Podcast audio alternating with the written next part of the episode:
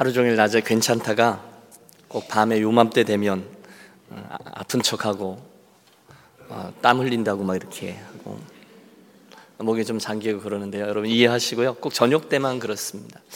네, 걱정해 주셔서 감사합니다. 아, 지난 주일부터 시작해서 우리는 계속해서 어, 첫 번째 빌라도 이것이 미련한 선택이다.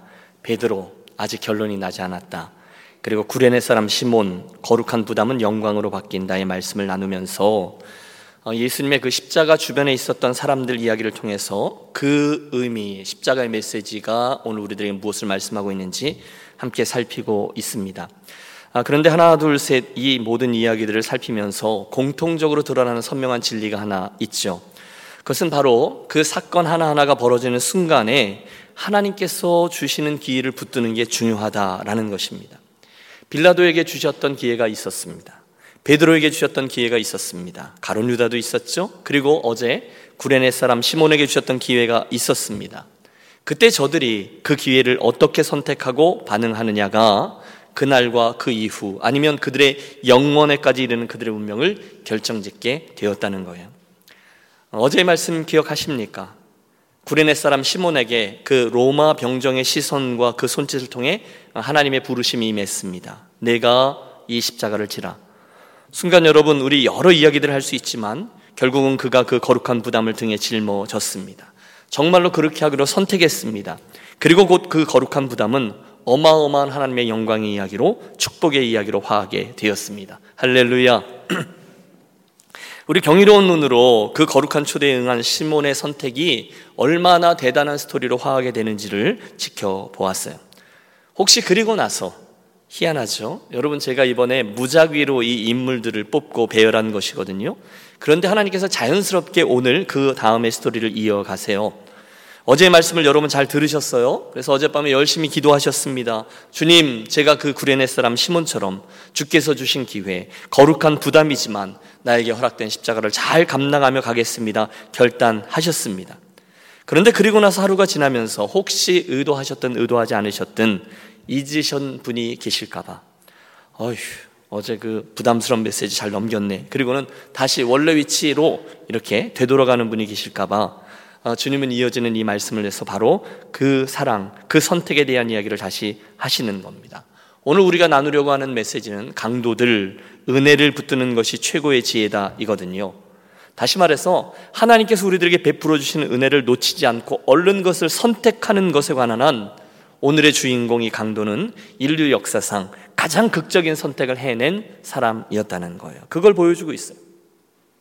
사실 예수께서 십자가에 못 박히실 때 본문에 보면 그 양옆에 다른 두 강도들이 있었습니다. 사실 이 context는 오래전 이사야서 53장 12절 주님의 예언을 성취하기 위해 만들어진 상황입니다. 내가 그로 존귀한 자와 함께 분깃을 얻게 하며 강한 자와 함께 탈취한 것을 나누게 하리니 이는 그가 자기 영혼을 버려 사망에 이르게 하며 범죄자 중 하나로 헤아림을 입었음이라. 그러나 실상은 그가 많은 사람들의 죄를 지며 범죄자를 위하여 기도하였느니라 하시니 다시 말하면 예수께서 십자가에 돌아가실 때에 범죄자 중에 하나로 취급을 당하게 될 것이다라는 예언이 성취되고 있는 거예요. 그 상황에서 세 개의 십자가가 있었던 거죠. 우리가 알듯이 양쪽에 있는 두 강도는 처음에는 똑같이 예수님을 욕하고 비방했습니다. 그리고 그 중 하나는 끝까지 그랬습니다. 내가 그리스도가 아니냐? 너와 우리를 구원하라. 빈정됐습니다. 그러나 또 한 명의 강도는 중간에 변화됩니다. 그렇게 말하는 강도를 꾸짖어요. 내가 동일한 정죄를 받고서도 하나님을 두려워 아니하느냐? 우리는 우리가 행한 일에 상당한 보응을 받는 것이지 당연하지. 하지만 이 사람의 행한 것은 옳지 않은 것이 없느니라. 그리고 그 주님께 구하죠. 예수여, 당신의 나라에 임하실 때에 나를 생각하소서. 놀랍게도 그 순간 하나님의 은혜가 그에게 임합니다.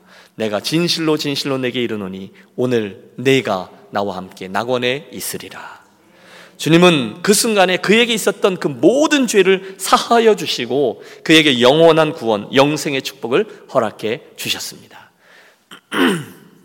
여러분 여기에 이 흐름이 보이세요? 사형수들의 죄악, 주님의 은혜, 놀라운 선택, 그리고 영생의 축복 아니면 멸망의 저주.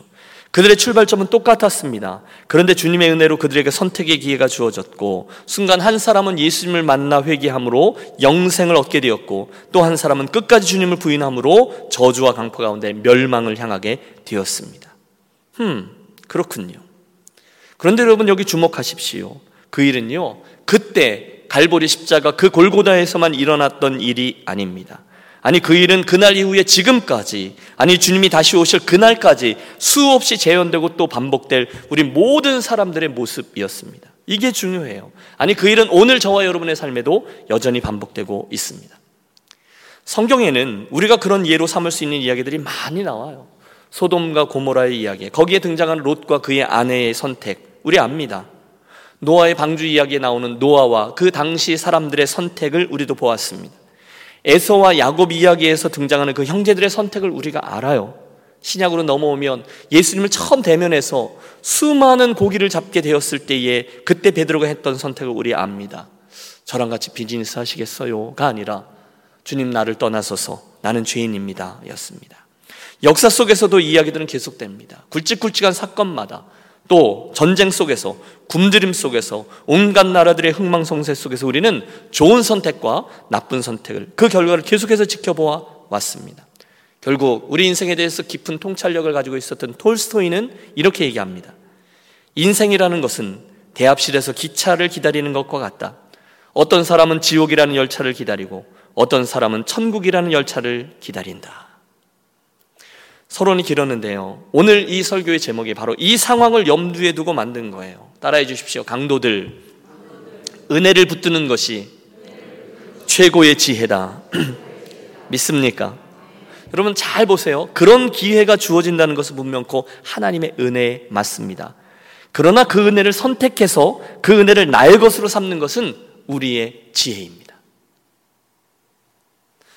실은 오늘 설교를 준비하면서 저는 이 두 강도의 이야기를 시작하며 말씀드렸던 롯과 그의 아내의 이야기 또는 노아의 이야기, 야곱 이야기, 베드로 이야기 등등 또는 제가 전에 무척 인상적으로 읽었던 조지 뮬러 목사님의 처음에 어떻게 고아원을 시작하게 되었던 얘기 등등 그 모든 것들을 이 설교의 1차 자료로 삼았습니다. 그 얘기를 시작하면 어떨까 생각했어요.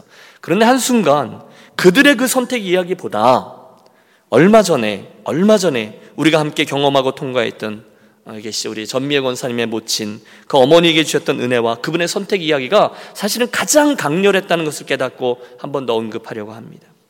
일평생 예수님을 믿지 않고 모르고 살아오셨던 어머니. 그러나 그 인생의 마지막 스테이지에 이 미국을 오게 되셨어요. 그리고 마치 하나님께서 짜놓으셨던 각본처럼 병환 중에 급격히 몸이 쇠약해지는 상황 속에 그 병실에서 주의 종을 통해서 예수님을 영접하시고 호련히 하나님 나라로 이사를 하셨습니다. 마치 오늘 이 십자가상의 한 강도에게 주셨던 주님의 은혜와 그분의 선택 이야기가 그대로 그 며칠 사이에 펼쳐진 듯 했어요. 그래서 저는 특권이죠. 그분의 장례를 인도하면서 오늘의 이 이야기, 십자가상 옆에 있었던 이 강도들의 선택 이야기를 나누었어요. 그리고 저는 아직도 기억해요. 그 장례식을 하는 내내, 아, 우리가 이게 장례식을 하는 거야? 부흥회를 하는 거야? 이런 느낌이 들 정도로 저도 그렇고 또 그 장례식에 참석한 모든 조객들도 그렇고 큰 은혜를 느꼈던 것을 기억합니다. 저는 여태까지 섬겼던 모든 장례식들 가운데 그렇게 몰입해서 아멘을 크게 하시는 분들을 처음 보았습니다. 그만큼 하나님의 은혜가 왜냐하면 우리들에게 구한, 어, 임했던 하나님의 은혜가 컸다라는 것을 반증하는 스토리가 되겠죠. 오늘의 이 이야기예요. 하나님의 은혜 그리고 우리들의 지혜로운 선택. 본문을 다시 보시겠어요? 예수께서 십자가에 못 박히셨을 때 좌우에 두 명의 강도들이 함께 달렸습니다. 우편 강도인지 좌편 강도인지는 구별되지 않아요. 분명히 한 강도는 예수님을 끝까지 부인하고 조롱했어요. 하지만 한 강도는 주님께 은혜를 구한 후에 구원을 받았어요. 자, 우리의 질문이 시작되죠. 도대체 왜 그 골고다에 있는 세 개의 십자가가 있었을까요? 여러분, 우리들의 인생에는 우연이 없지 않습니까? 그렇다면 도대체 왜 이 골고다 언덕에는 당신의 그 십자가 외에 두 개의 십자가가 더 등장하고 있는 것일까요? 만일 이것이 하나님의 어떤 특별한 메시지를 우리에게 전달하고자 하는 세팅이라면 그 메시지는 무엇일까요? 이런 고민해 보았습니다. 그러다가 어느 날 저는 맥스 루케이도 목사님의 하나님이 캐스팅한 사람들이라는 책에서 큰 통찰력을 얻습니다. 두 가지인데 당연히 하나는 하나님의 은혜라는 메시지라는 거예요. 그리고 또 하나는 우리들의 선택이라는 메시지였어요. 그리고 흥미로운 것은 이 두 개의 메시지가 이 골고다 언덕의 세 개의 그 신비한 십자가 이야기 속에서 아름답게 얽혀 있었다는 거죠. 오늘 우리가 이걸 살피려고 하는 거예요. 첫 번째는 뭐라고요? 하나님의 은혜라는 거예요. 앞서 말씀드렸다시피 두 강도 중에 한 강도가 그 인생에 있어서 그가 선택할 수 있는 가장 현명한 선택을 해냈습니다. 그래서 은혜를 얻어요. 참으로 극적이죠. 여러분 우리 곧잘 유치한 논쟁 하잖아요. 야 냅도 내 마음대로 살 거야. 이러다가 어? 내가 딱 죽기 직전에 말이야. 한 5분 전에 말이야. 예수님 잘못했습니다. 저 잘못한 거 용서해 주십시오. 딱 기도하고 천국 갈 거야. 여러분 혹시 그렇게 말하는 얄미운 친구를 둔 분 아니 계십니까? 그 친구는 분명히 뭘 알아요. 그 예수께서 모든 죄를 다 용서해 주시고 어떠한 상황에서라도 진심으로 회개하면 다 품어 주신다라는 사실을 알고 있어요. 그렇죠? 그러나 그 친구가 모르는 게 하나 있어요. 언제 죽을지 그걸 모른다는 거예요. 그래서 언제 예수 믿어야 될지 그걸 몰라요. 그때 회자되는 강도가 바로 이 강도라는 거예요. 그런 의미에서 그는 인류 역사상 가장 큰 행운아였음에 틀림없습니다. 포인트는 이겁니다. 그는 그날까지 단 하나도 예수님에게서 구원을 받을 만큼 잘한 일이 없었어요. 아니, 그의 십자가 처형이 그가 어떤 삶을 살아왔는지를 우리에게 잘 반증해 주죠. 그 모든 삶의 총체적인 결과가 십자가 처형이었어요. 행악자라는 얘기죠. 그런데 주님의 은혜는 이 모든 시커먼 죄악의 이야기를 한순간에 한마디로 다 상쇄시킬 만큼 엄청난 것이었다. 그것이 하나님의 은혜다라고 우리들에게 말씀해 줍니다. 여러분 하나님의 은혜의 바다에 빠지지 못할 만큼 큰 죄는 없다는 사실을 믿으시기 바랍니다. 하나님 은혜 바다에 빠지지 않을 만큼 극악한 강도, 극악한 죄인은 없어요. 그게 하나님의 은혜예요. 저는 이 은혜에 대한 이야기를 할 때마다 뭐 저 자신의 은혜에 대한 이야기도 뭐 들을 게 많죠. 하지만 구약 성경에 나오는 무비보셋 이야기를 반드시 합니다. 사울 왕에게서 다윗 왕조로 그 왕정인 시대가 넘어가지 않습니까? 치열한 줄다리기와 다툼들이 있었습니다. 전쟁들도 있었습니다. 그런데 그인 이야기를 짧게 줄여 다윗이 왕이 됩니다. 여러분 열왕기 상하를 읽어보십시오. 왕조가 바뀔 때마다 꼭 일어나는 일이 있는데 그것은 바로 치열한 아주 끔찍한 살육입니다. 전 왕조가 그곳에 살아남아 있던 모든 이들을 새롭게 왕조를 일으킨 사람들이 모두 다 숙청하고 살해하는 거예요. 왜? 살려두었다가는 나중에 자기의 왕조에게 얼마나 큰 위협이 될 줄을 알기 때문입니다. 그런데 그날 다윗은요, 그 와중에 자기의 전 왕조였던 사울의 후손들을 살해하지 않습니다. 오히려 자기를 선대해 주었던 친구 요나단 때문에 사울의 아들이죠. 요나단의 아들인 무비보셋을 나중에 열심히 열심히 찾아냅니다. 이유는 하나, 그에게 은혜를 베풀기 원함이었어요. 그런데 여러분 우리가 무비보셋 입장이 되어 보면 이 스토리는 전혀 다르게 읽힙니다. 그날 무비보셋에게 있어서 가장 큰 소식은 희소식은 아마도 그 다윗 왕이 자기를 모르는 척하고 내버려 두는 것이었을 겁니다.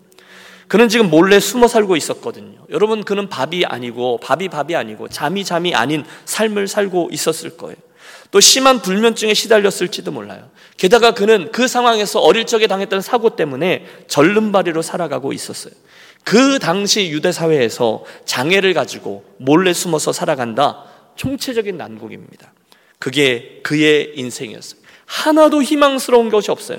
그는 정말 어떻게 좀 더 새로운 인생을 살 거라는 건 한 번도 꿈에 어, 꿈꿔볼 수도 없는 일이었어요. 그냥 들키지만 않으면 다행이죠.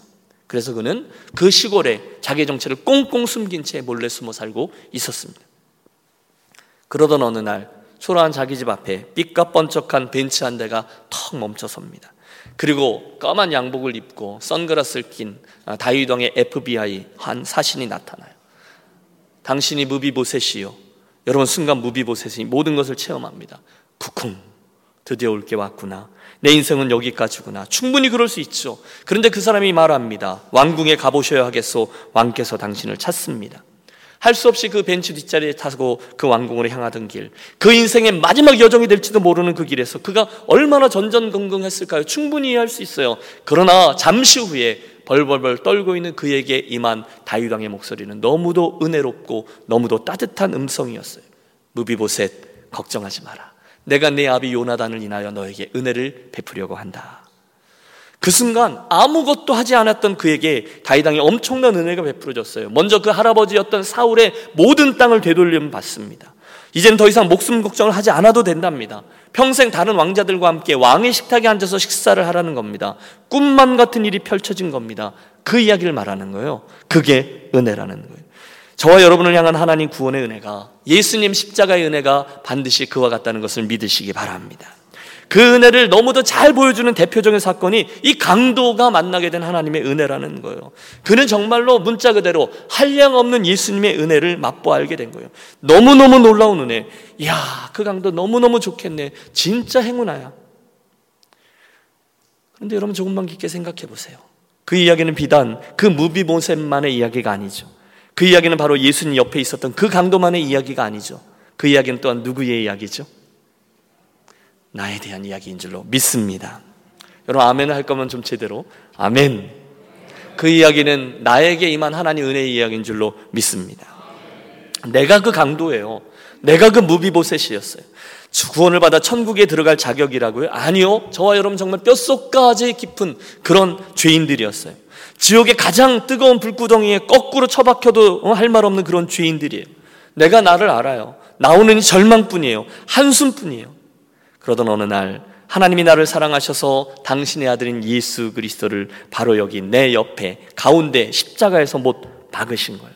그리고 여러분 그 십자가에서 주님이 말씀하십니다. 내가 죽어야 했지만 내가 대신 죽는다. 너의 자리와 나의 자리를 맞바꾸려마.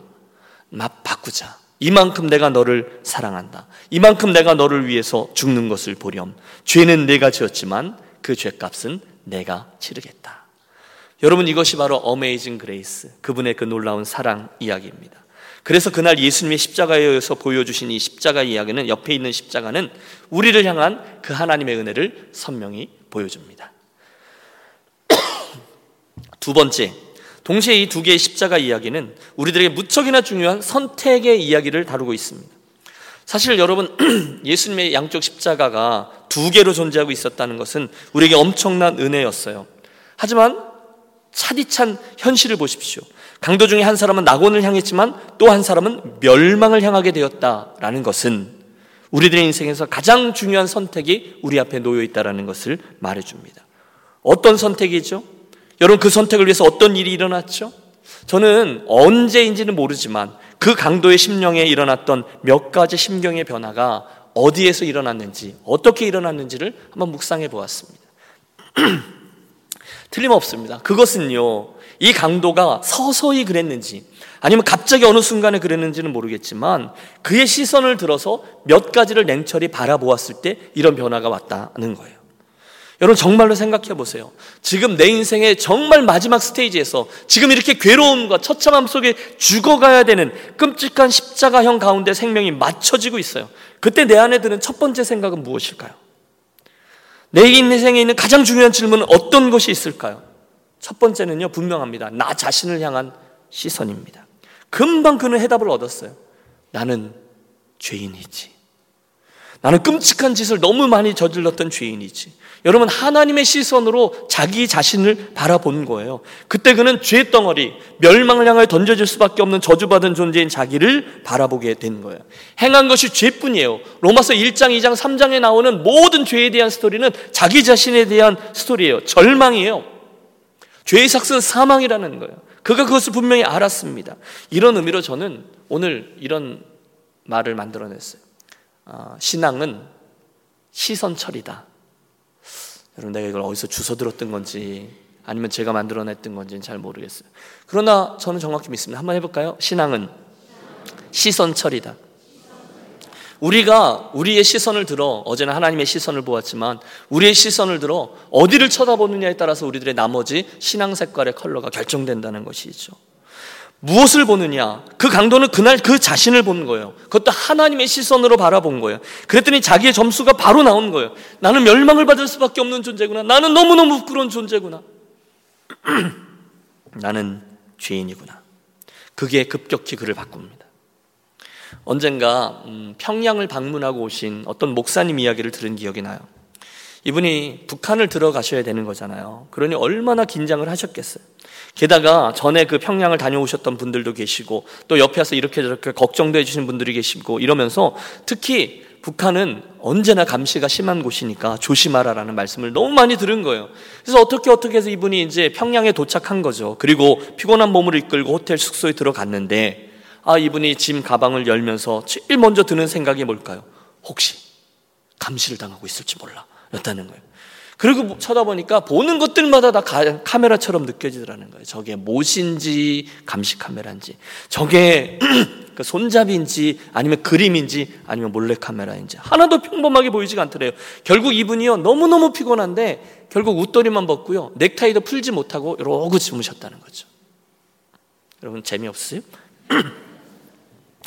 여러분 그분이 그리고 나서 다음날 새벽에 큰 은혜를 입으셨대요. 뭔가 아침에 일어나서 새벽 기도를 이제 혼자서 새벽 예배를 드리는데 갑자기 엄청난 부끄러움이 몰려들었다는 거죠. 당신은 일평생 신앙생활을 해오셨다는 거예요. 아니, 목사님으로 일평생 살아오셨는데 단 한 번도 어제처럼 그렇게 누군가의 시선을 하나님이 나를 쳐다보고 있다는 것을 또 하나님을 그 시선 때문에 그렇게 두려워하는 것을 한 번도 해보지 못했다는 거예요. 내가 하나님이 그렇게 나를 바라보고 계시다라는 그 시선을 이렇게 의식하면서 살아본 적이 없다는 거예요. 그러면서 철저히 회개했다는 거예요. 하나님 내가 하나님 앞에서 살았어야 했었는데요. 라면서요.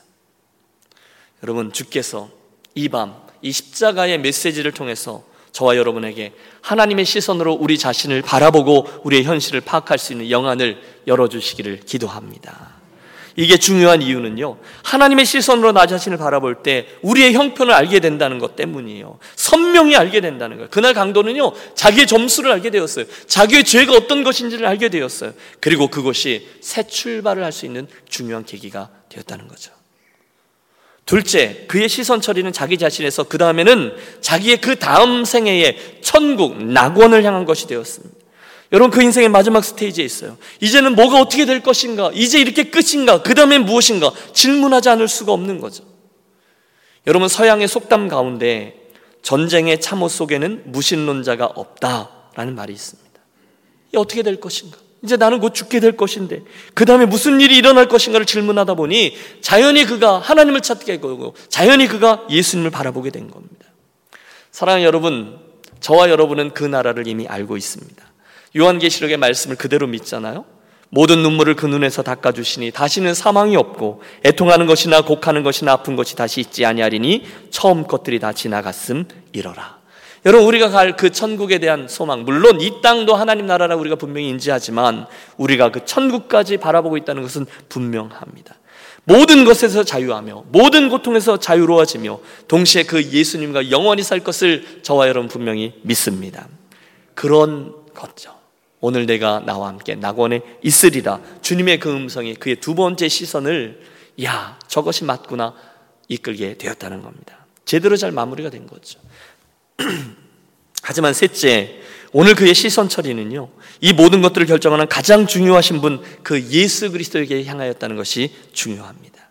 즉, 그는 실세가 누구인지를 알았습니다. 이 모든 스토리에 결국 모든 것들을 좌우할 수 있는 결정할 수 있는 분 구원자이신 그분 메시아이신 예수님을 향해서 눈을 든 거예요. 그래서 순간 아 주여 이렇게 고백하게 된 거죠. 그리고 그게 제대로 된 그의 인생에 있어서 가장 잘한 선택이요 시선 처리가 되었던 것입니다. 여러분 그가 욕하고 있던 그 옆에 있는 강도에게 뭐라고 외쳤는지를 아시죠? 우리는 우리가 행한 일에 마땅한 보응을 받고 있지만 이 사람은 그렇지 않다. 예, 그는 그 순간 내 옆에서 죽어가고 있는 그 예수님이 자기의 죄 때문에 죽는 것이 아니라는 사실을 알고 고백하는 거예요. 나는 내 자신의 죄 때문에 죽지만 이 사람은 그렇지 않다는 거예요. 여러분 여기에 가능성이 있는 줄로 믿습니다. 만일 우리가 우리 죄를 자백하면 저는 미쁘시고 우르사 우리 죄를 사하시며 모든 불의에서 우리를 깨끗게 하시리라. 여러분 이게 그에게서 일어난 거예요. 그분의 은혜와 긍휼을 구해요. 주여 나를 불쌍히 여기소서. 당신의 나라 임하실 때에 나를 기억하소서. 여러분 바로 그 순간에 그 사람이 만든 논리가 아니라 우리 예수님께서 만들어 놓은 구원의 논리죠. 누구든지 주의 이름을 부르는 자는 구원을 얻으리라. 그렇죠? 그 순간에 주님의 이름을 저가 부르는 거예요. 주여. 그 인생의 가장 허망한 순간, 가장 희망 없는 순간, 그때 천하 인간에게 구원을 받을 만한 다른 이름을 주신 적이 없다 하셨던 그 유일한 이름 예수님을 주여라고 부르는 거예요. 그리고 그 놀라운 선택이 그 하나님의 은혜를 그에게 하나님의 은혜로 받아들이도록 했다는 것입니다. 그가 했던 가장 잘한 선택이 그것이었어요. 선택에는요, 신비가 있어요. 제가 어, 즐겨 사용하는 예화가 하나 있죠. 1800년대 후반에 15살의 나이로 세익스피어 희극, 그의 연극의 최고 배우가 된 에드윈 부스라는 사람이 있습니다. 에드윈 부스. 그가 얼마나 연기를 잘했는지 그간 뉴욕에서요 연속 100일 동안 연극 햄릿을 공연한 사상 최초의 기록을 소유하고 있습니다. 그리고 무대에서의 비극에 관한 에드윈 부스는 선택받은 배우라는 평이 평론가들에 의해서 늘 이어졌어요. 너무너무 좋은 연기자였어요. 이야기가 시작돼요. 그 에드윈 부스에게는 존 그리고 주니어스라는 두 형제가 있었어요. 그들도 배우였어요. 삼형제가 배우라는 거죠. 1863년에 이 세 형제가 함께 줄리어스 시저를 공연합니다. 여러분 줄리어스 시저에 나오는 배반자 역할이 있어요. 암살자인 브루투스. 브루투스 너 맞아. 이랬던 그 브루투스가 있는데 그의 형제 좌니 브루투스 역을 맡습니다. 배신자, 암살자. 그러던 중에 어느 날 진짜 비극이 일어났어요. 1965년 4월 청명한 어느 날 밤에 그 좌니 워싱턴 극장의 관람석 뒤쪽으로 몰래 숨어 들어가 아브라함 링컨 대통령의 머리에 총을 쏩니다. 그 존 부스가 바로 그 아브라함 링컨을 암살하는 거예요. 그날 밤 이후에 그 형이었던 에드윈 부스의 삶은 완전히 변합니다. 그 존 부스의 링컨 암살의 충격, 부끄러움으로 인해서 완전히 무대를 떠납니다. 만약에 뉴저지주의 한 기차역에서 일어난 운명의 장난이 아니었다면 그는 아마 영원히 무대를 복귀하지 않았을 겁니다. 어느 날 그 에드윈 부스가 그곳에서 기차를 기다리고 있었어요. 그때 옷을 말끔하게 차려입었던 한 젊은이가 물 위에 떠밀려서 발을 헛디는 바람에 이 플랫폼의 그 승강장과 움직이는 기차 사이로 떨어진 거예요. 바로 그 순간에 이 에드윈이 모에 홀린 듯이 목숨을 내놓고 그 사람을 일으켜 끌어내고 그 젊은이의 생명의 은인이 됩니다. 젊은이가 안도의 한숨을 쉰 후에 정신을 차리고 그리고 자기가 자기를 살려준 그 사람이 바로 그 유명한 배우 에드윈 부스라는 사실을 알게 되고 그 젊은이가 그에게 깊이 감사합니다. 물론 에드윈은 그가 누군지 몰랐어요. 몇 주 후에 한 통의 편지를 받기 전까지는 말입니다. 전해지는 바에 의하면 에드윈은 이 편지를 죽는 날까지 주머니 속에 넣고 다녔다고 하죠. 그 편지는 저 유명한 애덤스 장군에게 온 것으로 내용은 미국의 영웅인 아브라함 링컨의 아들을 구해준 데 대한 감사하는 편지였습니다. 여러분 이해가 되셨어요? 두 형제 중에 한 명은 대통령을 암살했습니다. 그리고 두 형제 중에 한 명은 그 대통령의 아들을 다시 살렸습니다. 기가 막힌 운명 아닙니까? 그때 살려낸 링컨의 아들이 로버트 토드 링컨이라는 거죠.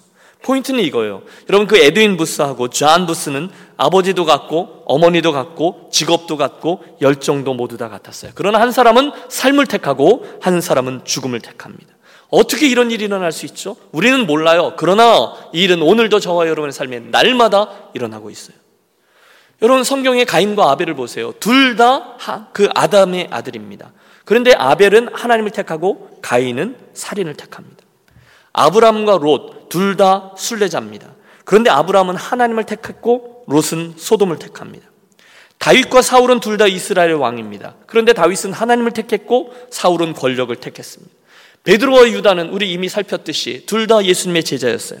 그런데 베드로는 충성을 택했고 유다는 죽음을 택했습니다. 여러분 분명해요. 하나님은 우리들에게 설명할 수 없는 이유로 선택권을 주셨다는 거예요. 예수님 우리 앞에 그 선택의 길을 분명히 여시고 우리를 그 특권 앞에 세우셨어요. 우리를 그만큼 사랑한다는 거죠. 우리를 그만큼 존중하신다는 거죠. 여러분 성경은 온통 이런 얘기예요. 넓은 길과 좁은 길, 넓은 문과 좁은 문. 그렇죠? 많은 무리들과 적은 무리. 그뿐이 아닙니다. 너희들은 반석 위에 집을 지을 수도 있고 모래 위에 집을 지을 수도 있어. 하나님을 섬길 수도 있고 재물을 섬길 수 있어. 주님은 우리들에게 강요하지 않으세요. 억지로 우리 안에 들어오셔서 우리를 마치 로봇과 같이 조종하지 않으세요. 왜? 하나님 우리를 사랑하시니까, 존중하시니까. 여러분 제가 드리려는 이 두 번째 포인트가 선택이라는 것을 기억하고 계시죠? 오늘 그 많은 선택들 가운데 가장 중요한 선택이 등장하고 있습니다. 한 사람은요, 영생으로, 한 사람은 영벌로에 들어갔습니다. 그리고 그 운명을 그들에게 하게 했다는 거예요. 여러분, 왜 십자가 옆에, 예수님의 십자가 옆에 십자가가 두 개였는지 이제 보시게 된 것이죠. 그 메시지는 분명합니다. 왜 예수님 옆에 십자가가 다섯 개나 여섯 개가 아니라 세 개였을까요? 이 모든 것들이 우연일까요? 아니요. 저는 바로 이 갈보리 위에 세 개의 십자가가 하나님의 우리를 향한 가장 위대한 선물인 선택을 위해 주어진 것이라고 분명히 믿습니다. 여러분, 그 두 강도는요, 공통점이 많아요. 같은 동네에서 자랐을 겁니다. 동일한 법화에 있었을 겁니다. 동일한 유죄 판결을 받았습니다. 동일하게 사형 선고를 받았어요. 동일한 사람들에게 이렇게 어, 둘러싸여 있고 가운데 동일한 예수 그리스도를 소유하고 있었습니다. 아니 심지어 마태복음 27장 27장에 하면 두 강도는 동일하게 예수 그리스도를 욕하고 있었습니다. 다 똑같았어요. 그런데 어느 한순간에 그 중에 한 사람이 변한 거예요. 한 사람은 끝까지 폐역하고 한 사람은 순간에 주님 나를 구원하소서 이렇게 된 거예요. 여러분, 이제 이 말씀을 통해서 붙잡기 원하는 진리는 점점 드러나고 있습니다. 하나님이 영원이라는 선택을 저와 여러분에게 주셨다는 것입니다. 여러분, 이 사실이 하나님의 큰 은혜로, 나를 향한 하나님의 큰 사랑으로 화하여 우리에게 들려지기를 원합니다. 얼마나 큰 영광인지 몰라요. 여러분 인생은요 선택할 수 없는 게 너무 많아요. 저는 제가 한국 사람으로 선택한 태어난 걸 선택한 적이 없어요. 저는 이 미국이라는 나라를 와서 이렇게 사는 걸 제가 선택한 적이 없어요. 여러분의 형제 자매를 여러분들이 선택하셨어요? 그렇지 않아요. 여러분의 라스트임을 여러분이 선택하셨어요? 그렇지 않아요. 저는 제 성품이 이렇다는 것을 내가 선택하지 못했다라는 것이 막 화가 나요. 어쩔 때는 막 불공평해요. 나도 좀 재벌집 아들로 태어났었으면 이런 생각을 정말로 한다니까요. 나는 왜 이렇게 저렇게 지지리도 복지 없지 저런 사람을 내가 남편으로 만나서 아내로 만나서 여러분 어, 너무 많이 나갔나요? 내 인생에 내 영원한 운명을 여러분 이 수많은 선택들 내가 할 수 있는 것이 아니었어요. 그런데 어느 순간 내 인생의 가장 중요한 영원의 운명을 선택할 수 있는 기회가 내 손에 쥐어졌다는 것이죠. 여러분 오늘 저는 그 이야기를 말씀드리는 겁니다. 여러분 앞에 놓여져 있는 그 선택이 바로 나의 영원한 운명을 결정짓음을 믿습니다. 여러분 혹시 하나님이 내가 원하는 대로 내가 주문하는 대로 다 해주시면 얼마나 좋겠어요. 여러분 저는요 하나님이 저를 조용필 만큼만 노래 잘하게 했으면 좋겠어요. 제 키가 한 10cm 정도만 더 컸으면 좋겠어요. 돈이 좀 더 있는 집에서 태어났었으면 형제 중에 아이 저 사람 저 사람은 좀 빼고 저 사람 저 사람 우리 형제로 했으면 여러분 그렇게 했으면 좋겠어요. 그러나 그런 일은 절대로 일어나지 않아요. 이 땅에서 내가 선택할 수 있는 일들은 몇 개 되지 않아요. 별로 선택할 수 없어요. 그러나 영생에 대한 선택은 내가 할 수 있다니까요. 할렐루야. 구원에 대한 이야기는 내가 선택할 수 있다니까요. 할렐루야. 이것은요, 저와 여러분을 가장 사랑하시고 존중하시는 하나님의 선물입니다. 저는 이것보다 더 큰 특권을 본 적이 없어요. 회개한 강도를 향해서 시선을 돌려보시죠. 우리가 그에 대해서 별로 아는 바가 없어요. 그렇지만 이 정도는 유추할 수 있어요. 그는 인생에서 큰 실수를 저질렀어요. 아마 살인을 저질렀을지 몰라요. 밀란을 주도했을지도 몰라요. 친구를 잘못 선택했을지도 몰라요. 그래서 그날 어, 흔한 이야기죠. 교회당으로 들어가지 않냐고 그 옆에 갬블링하는 곳으로 들어갔을지도 몰라요. 가치관을 잘못 선택했을지 몰라요. 그래서 지금 십자가에서 이렇게 끔찍하게 사형을 당하고 있어요. 그러나 과연 누가 그의 인생을 쓰레기와 같다라고 얘기할 수 있겠습니까? 그는 지금 어, 자기가 했던 그 잘못한 죄 때문에 영원 형벌에 처할 수 있었어요. 그러나 지금 그가 어디에 있죠? 어디에 있죠? 낙원에 있다라고 했습니다. 결국 그가 한순간 내렸던 단 한 개의 선택을 통해서 그는 과거의 모든 죄로부터 해방되고 천국에 이르게 되었습니다. 여러분, 누군가가 불공평합니다. 라고 이야기하는 것을 저는 거절합니다. 저와 여러분은 다 비슷한 죄인이에요. 의인은 없나니 하나도 없고, 로마서 1장, 2장, 3장을 읽어보십시오. 우리들에겐 아무런 가능성이 없습니다. 그런 저와 여러분에게. 우리들이 만약에 우리들의 인생의 뒤를 돌아보며 후회할 것들이 너무너무 많을 텐데, 여러분 그렇지 않아요? 직업을 잘못 선택한 분도 있을 거예요. 나는 친구를 잘못 선택했다라고 생각하는 분도 있을 거예요. 내가 이민을 잘못 선택했다라고 생각하는 분도 계실지 몰라요. 혹시 굉장히 조심스럽지만 배우자를 내가 잘못 선택했다라고 생각하는 분이 계실지도 몰라요. 그래서 후회해요. 내가 그 잘못된 선택을 하지 말았었었더라면. 그러나 여러분 아십니까? 그 선택, 여러분은 그 선택을 내가 바꿀 수는 없지만 영원에 대한 한 가지 선택만은 우리가 바꿀 수 있다는 거예요. 이 세상에 천만 가지 잘못된 선택을 해도 바로 이 선택만 제대로 하면 저와 여러분은 이 모든 잘못들을 상쇄하고도 남음의 그런 선택이 있다는 것입니다. 뭐죠? 예수 그리스도의 십자가라는 거예요. 기억하십시오. 예수님 좌우의 강도와 십자가들은요, 우리를 향한 하나님의 최고 표현이에요. 어떤 선택을 하느냐에 따라서 우리들의 운명이 결정돼요. 같은 어머니와 아버지에게서 태어난 한 형제는 이건 선택하고 또 저 사람은 저렇게 선택하는 거. 어떻게 그런 일이 일어나는지는 몰라요. 그러나 그 일들은 오늘도 일어나고 있어요. 둘 다 동일한 예수 그리스도를 바라보고 있는데 한 명은 끝까지 욕하고 한 명은 중간에 예수님을 구주로 고백합니다. 어떻게 그런 일이 일어나는지는 몰라요. 그러나 나는 무엇을 해야 되는지는 알아요. 그분이 우리에게 선택권을 주셨어요. 주 예수를 믿으라. 그리하면 너와 내 집이 구원을 얻으리라.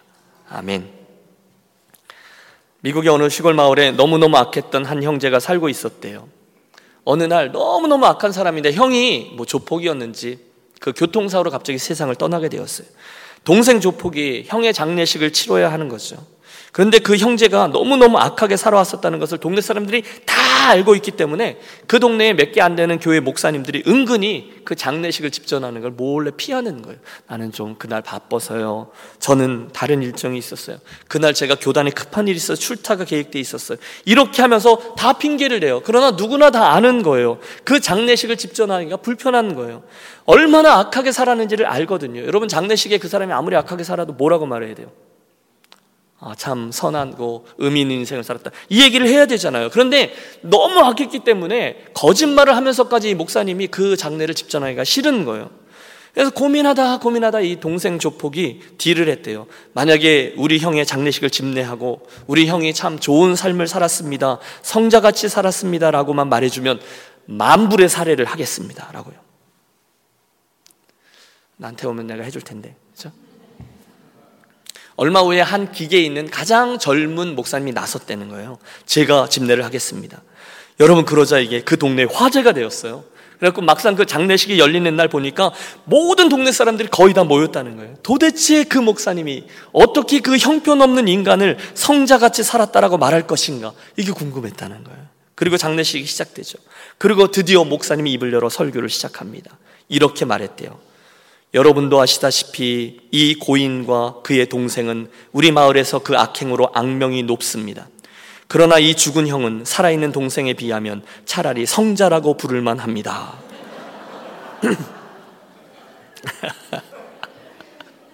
누가 더 착하다는 거죠? 어, 형이 착하다는 거죠. 그러나 결국은 뭡니까? 이 두 사람이 모두 다 악한 죄인이 맞다는. 결국 그 목사님은 사실은 사실대로 말하고 만불의 주례비도 받게 되었다. 뭐 이런 이야기입니다. 여러분, 결론인데요. 우리가 아무리 이렇다 저렇다 해도 우리들은 모두 다 그 죄인이 그 죄인인 인생길을 살아왔습니다. 모든 사람이 죄를 범하였음에 하나님의 영광에 이르지 못하였다. 여러분, 우리들의 이야기예요. 우리는 다 양 같아서 그릇 행하여 각기 제 길로 갔거들. 제 이야기입니다. 우리는 모두 다 그 예수님의 양 옆에서 십자가에 못 박혀 함께 죄값을 치러야 됐던 존재예요. 그런데 그날 예수께서 그 십자가에서 우리를 향한 구원의 은혜를 펼쳐 주셨습니다. 틀림없어요. 그날 예수님 양 옆에 있던 십자가는 죄인된 우리를 향하여 먼저 베푸신 당신의 엄청난 은혜와 그 순간 믿음으로 그 은혜를 붙들어 구원이라는 선물을 받아내는 그 선택해야 되는 우리들의 기회를 보여주고 있습니다. 그러므로 이 설교의 결론은 자연스럽게 우리들의 결단으로 맞춰집니다. 아니 이런 결단을 요구합니다. 혹시 오늘 이 밤 아직도 예수 그리스도를 내 인생의 진정한 구주로 받아들이지 못하고 그분이 내 인생의 구원자라는 확신이 없으신 분들은 만약에 오늘 밤 내가 죽으면 천국에 눈 뜰 거라는 확신이 없으신 분들은 오늘 그 예수님의 십자가 옆 강도의 자리에 서서 나에게 베푸신 가장 큰 선물, 그 구원의 은혜를 받아들이는 선택을 하시게 되시기를 바랍니다. 그것은 세 가지 시선 처리가 필요했다고 말씀드렸어요. 나 자신을 향한 시선, 내가 주인이라는 것, 그리고 천국을 향한 시선, 결국 내가 가고자 하는 것, 그러나 이 모든 것들을 주관하시는 예수 그리스도, 그분을 바라보는 이 시선 처리를 통해서 말입니다. 그러나 두 번째, 혹시 나는 이미 예수를 분명히 믿었고 구원의 은혜를 받았고 그로 인해 영생과 천국의 확신과 소망이 있습니다라고 말씀하시는 분은 이 밤에 그 놀라운 은혜, 아무도 설명할 수 없는 그 놀라운 은혜를 내게 베푸신 예수님의 이 십자가의 은혜를 함께 찬양하고 감사하고 내가 이 십자가의 은혜 외에 곁길로 나가지 않겠습니다. 이 믿음의 경주를 반드시 이 십자가의 은혜와 이 믿음을 선택한 것에서 끝까지 완주하겠습니다. 새로운 결단을 하는 이 밤이 되시기를 바랍니다. 은혜를 붙드는 것이 최고의 지혜다. 그 얘기죠. 따라서 고백해 주세요. 은혜를 붙드는 것이 최고의 지혜입니다.